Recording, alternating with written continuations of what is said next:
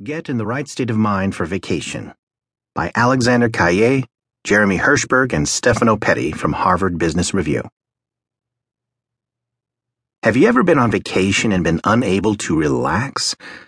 The whole point of taking time off is to achieve the calm, happy, and energized CHE states of mind that makes us most productive and effective both while we're away and when we're back in the office. So, how can you make sure that happens?